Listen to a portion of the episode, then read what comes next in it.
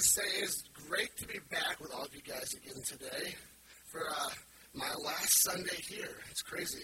Summer has flown by so much. And I will say it's, it's great to be back, uh, back in church and on the stage. And for the last week at uh, Lake James Camp with uh, the preteen group, which is like the uh, the fourth through sixth grade, you know, those 9, 10, 11, 12 year olds. Spent about a full week immersed in fourth, fifth, and sixth graders. 155 of them to be exact. So then, uh, that was that was probably one of the most exhausting experiences of my life, and that's not an exaggeration. And you know, I made a, a, a very wise decision that on my day off between Sunday and you know between Friday and Sunday to spend that day at an amusement park, Cedar Point not the wisest moment in my life, I'll tell you that right now. So if, if I have to, you know, clear my throat or, or cough or have one of those awkward voice cracks, you know why. All right? You know why. Now let's talk about Johannes Gutenberg. For those of you who may not know his name, he is the historical figure who invented the printing press. Ever since uh, Gutenberg was a man on his own. He had this goal, this dream of creating some sort of device that could essentially print ink onto a page faster than handwriting could. And he had worked toward this dream.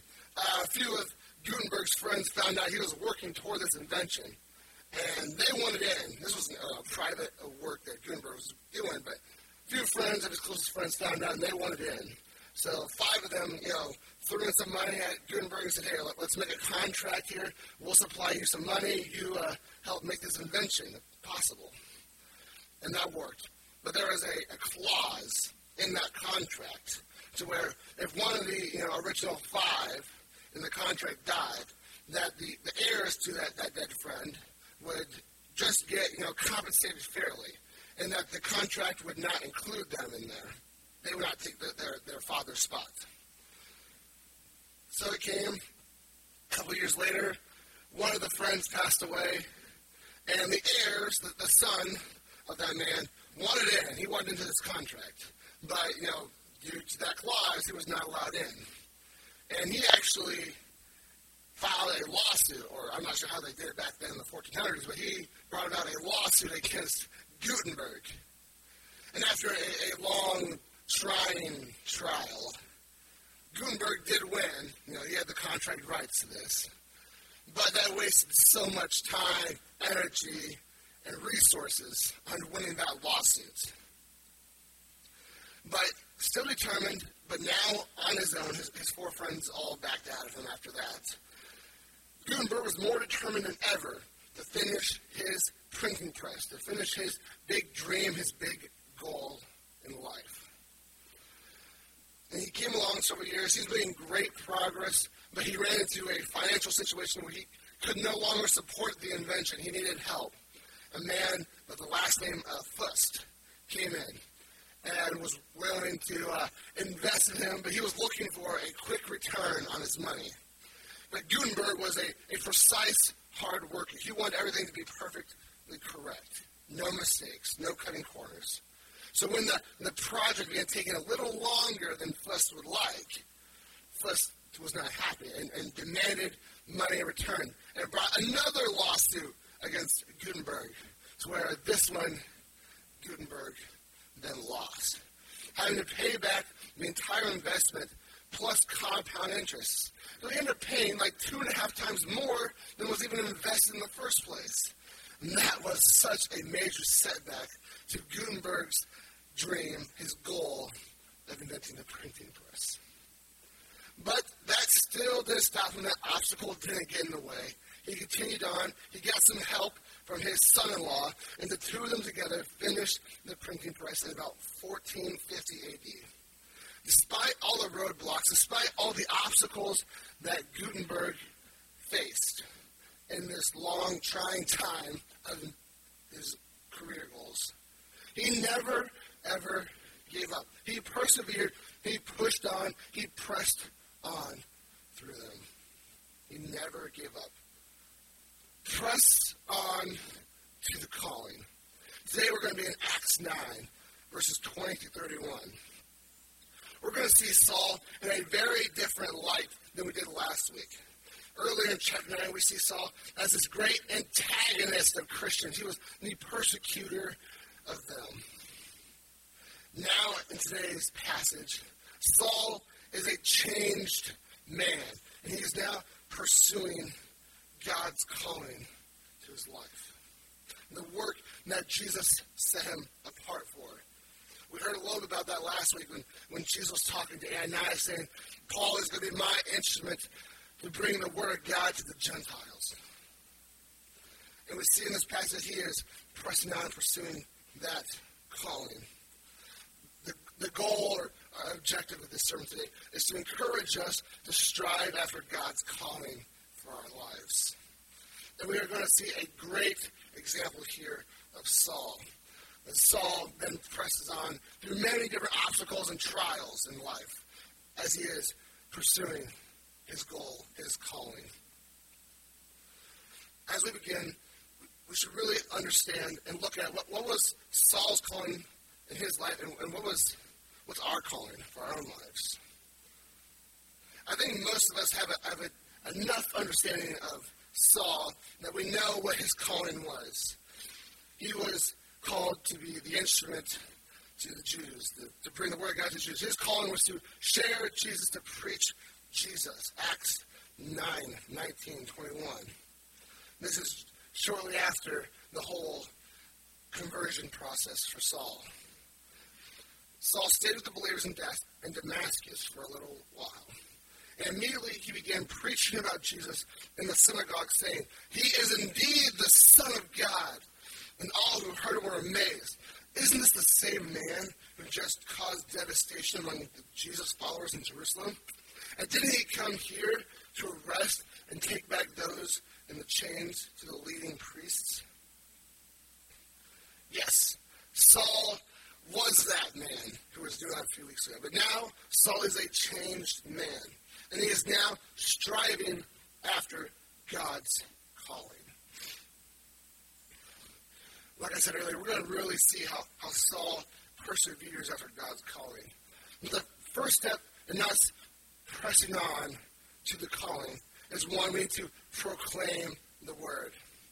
If Saul was not preaching about Jesus, then there would be no reason for him to, to press on to his calling. And that's what we're seeing from Saul in this passage. He's going to be, through all the obstacles, he's going to be pressing on, no matter what's going on. And the first step of that is proclaiming the word, taking a stand, preaching and teaching about Jesus. But let, let's take a step back. What's God's calling in our own lives? I read this story online of a missionary. He from Africa. And he was uh, spent some time visiting the States, um, preaching the gospel to churches, uh, encouraging them, you know, doing some some awareness about the mission he's involved with.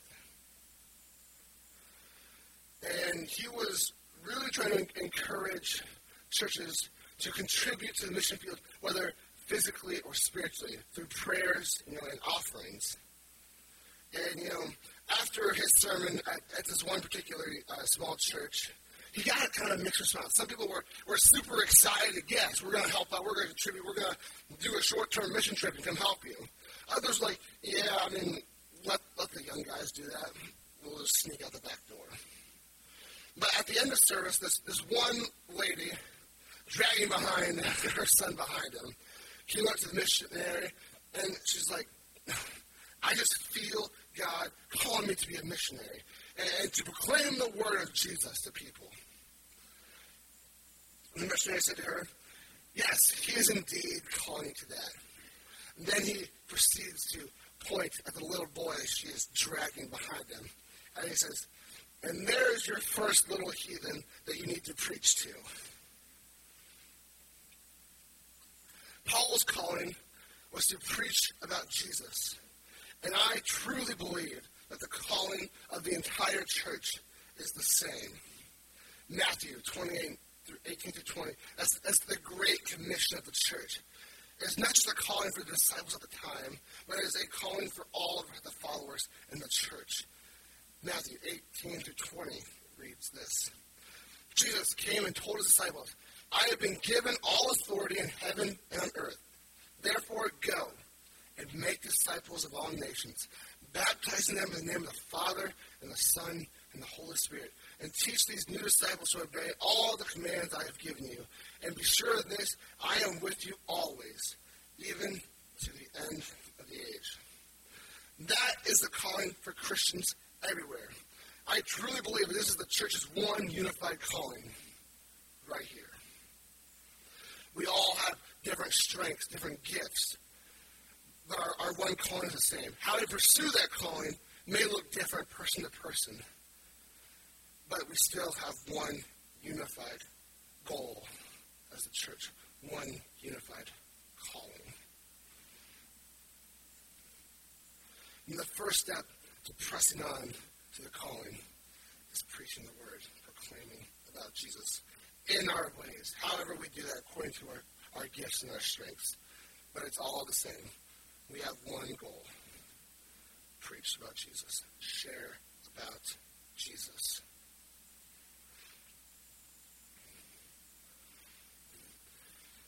Once we commit to God's calling for our lives, there becomes this big red target on the back. And it gets bigger after you, you commit to this calling. The devil is always throwing obstacles in the, our way. Obstacles for us to, to overcome so we can actually pursue this calling. That was true for Paul as he pursued his calling.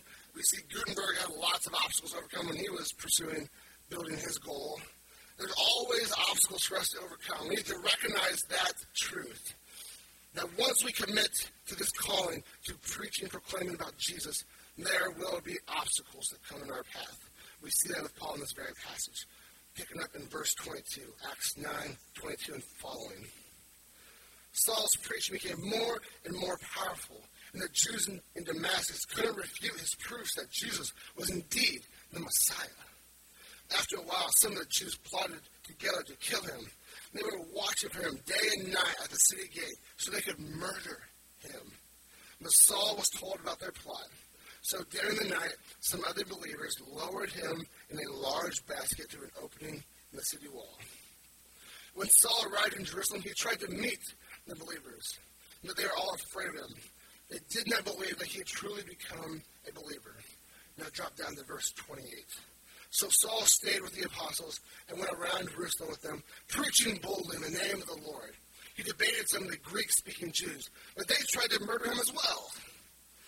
When the believers heard about this, they took him down to Caesarea and sent him away to Tarsus, his hometown. Two times in a, in a short little bit, Paul's life was in danger because he was pursuing his calling, because he was sharing about Jesus two times, once in Damascus, once in Jerusalem. And not only that, when he, when he first came to Jerusalem, many of the believers didn't think that he was actually changed, that that was some little you know, plot to, to get them all mixed up and to throw them right back into prison like he'd been always doing. There were being obstacles thrown at Saul here. But no matter, despite the obstacles, despite trying to elude two different murder attempts, Saul pressed on. Did you know in the uh, in one of the sports in the Paralympics is skiing, downhill skiing. I, I read an article about it in, in the magazine, and I was amazed by this. Some of the participants in this Paralympic skiing were blind, skiing blind. Now, I've been skiing a handful of times, and I struggled to downhill ski with both eyes on and protective goggles so I can see well. And yet these people are in the Paralympics skiing blind. Imagine not only overcoming the, the obstacle of being blind and skiing, but there's also a lot of obstacles in the course. You gotta avoid trees and go through flags and avoid rock, whatever. There's not only the, the major obvious obstacle of being blind and skiing. There's also obstacles in the path. And yet there are people who ski like this. That's crazy. When we proclaim the Word of God, pursue God's calling, there will be obstacles to overcome. It's like downhill blind skiing. There are all these obstacles to overcome. In the earliest part of his ministry, Paul over, tried to overcome two death threats and even the, the Jerusalem Christians not actually believing who he really was. They were doubting his life transformation. That's a real struggle right there. When obstacles come to our own lives, and they will, we know that. Once we commit to that calling that Jesus has set for us, there will be obstacles that come our way. So when the obstacles come to our life, we must overcome these obstacles. Just like the, the song by Mandisa, I'm sure many of you have heard her song. And here, here's her chorus. Uh, it reads like this. Starts out saying, You're an overcomer. Stay in the fight until the final round. You're not going under because God is holding you right now. You might be down for a moment, feeling like it's hopeless, but that's when He reminds you that you're an overcomer. Yes, you're an overcomer. Church, stay in the fight. Overcome the opposition. Overcome the obstacles because they are coming. Press on to the calling because it is worth the cost. It is worth all costs to pursue this calling. Press on. One way to overcome our obstacles, or to make our obstacles a little easier, is to surround ourselves with good companions, which leads right into my third point. How many of you have read the book uh, Pilgrim's Progress by John Bunyan? It came out in uh, 1677. I was forced to read this in my, my uh, junior literature class in high school. Still remember that. I, I know I'm, I'm, losing a lot of young people here because I'm, I'm referencing these old people, Gutenberg, Bunyan, but stick with me here for a little bit. This book is it's a great book for our, to read our Christian lives we look on to pursuing a calling and overcoming obstacles. Throughout this entire book, Christian is making a journey, making a, a pilgrimage onto the city of lights or whatever heaven reference it makes in that book. But he once lived in a city of destruction, but now he is pursuing on to basically what is heaven. And if you read this book, it's pretty see through what it's talking about. But when he was making this journey, making this pilgrimage on, he encountered lots of obstacles. He went through, you know, he just faced the valley of death and the river of death and some other place named after death. Apparently, it's really scary. But despite all that, what made those obstacles so much easier to overcome is that when he was traveling with a, with a companion, they were so much easier to overcome. When he was traveling through the valley of death, he had his companion faithful who guided him through the whole process, guided him through that dark, scary obstacle. It was so much easier for him to overcome. I don't think this character would have made it through that valley without his companion. And when he was traveling to the river of death, right before he reaches those new pearly gates, he was not able to touch at the bottom of the river, but hopeful was able to push him onward to get him across that river.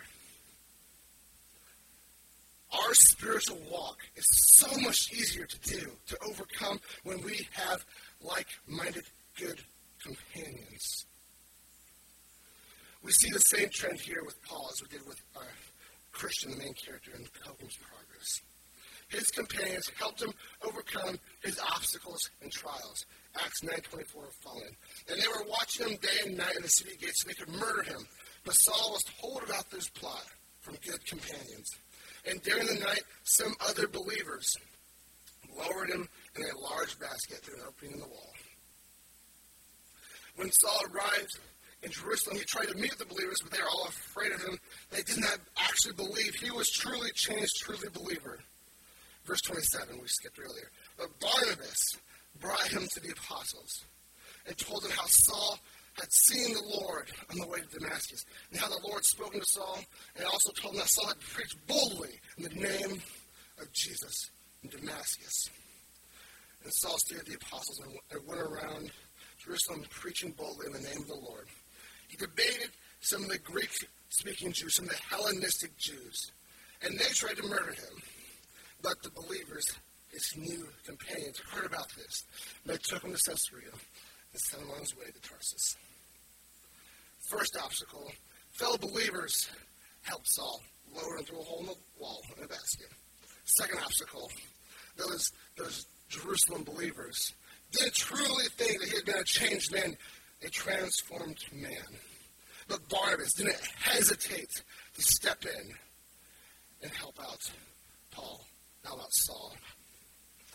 Third obstacle we overcome in this passage another death threat. And the believers helped him out again, got him out the city, and sent him on his way. We need to surround ourselves with like minded companions, surround ourselves with the church. These obstacles, this opposition, the devil is a tough one. But these obstacles, this opposition is so, so much easier to overcome if you have a good, like minded companion. It is so much easier to pursue God's calling in your life when you have people around you. To let the church do its job to surround you. I can't stress that enough. We always hear that, that famous movie line that's been probably used several times I work alone. We see that in the, the, the 2007 Pixar Mr. or The Incredibles movie. And you know, many times Mr. Incredibles asks about having a sidekick or how does he do this? Does he have any families and that? And he says, I work alone. Every time. That's how he responds. It got to the point where that bit him in the butt as he goes and pursues this one mission on his island. And it takes his family, who also have superpowers, to come back and save him. And then eventually, this whatever machine, this antagonist, threatens his home city. And he tries to do the same thing he just did. He tells his family, No, I work alone. And they're like, Not this time, buddy. Nope. Because he couldn't actually do it on his own. He had already lost once this thing to this antagonist. And he was going to lose again if he hadn't included his family. We cannot work alone. We cannot live this life together alone. Let the church be the church. We mourn with each other when we mourn. We rejoice together when we rejoice. We live together in unity. We need the help of companions. Not just the companions of our church, but the companionship of the Holy Spirit of Jesus. Matthew 18, 19 to 20, part of that was the Great Commission. Jesus came and told his disciples, All authority in heaven and on earth has been given to me. Therefore, go, make disciples of all nations, baptizing them in the name of the Father, Son, and the Holy Spirit. Teach these new disciples to obey all the commands I've given you. And here's where that part steps in, that, that part of hope. And be sure of this, that I am with you even until the end of the age. Not only do we need the church, each other to overcome these obstacles as we are pursuing God's calling in our lives, pursuing the Great Commission. But we need the help of the Holy Spirit, the help of Jesus being with us.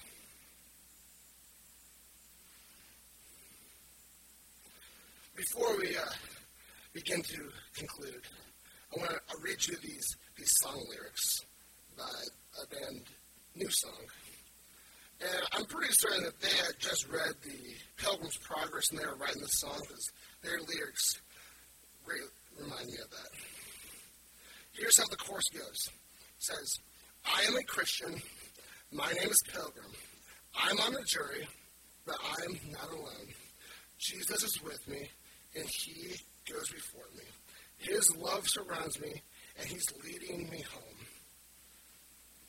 Having a personal relationship with Jesus is essential for our own sake and for the sake of God's calling It is essential to have the companions of the church and have the companionship of the Holy Spirit, having Jesus with us.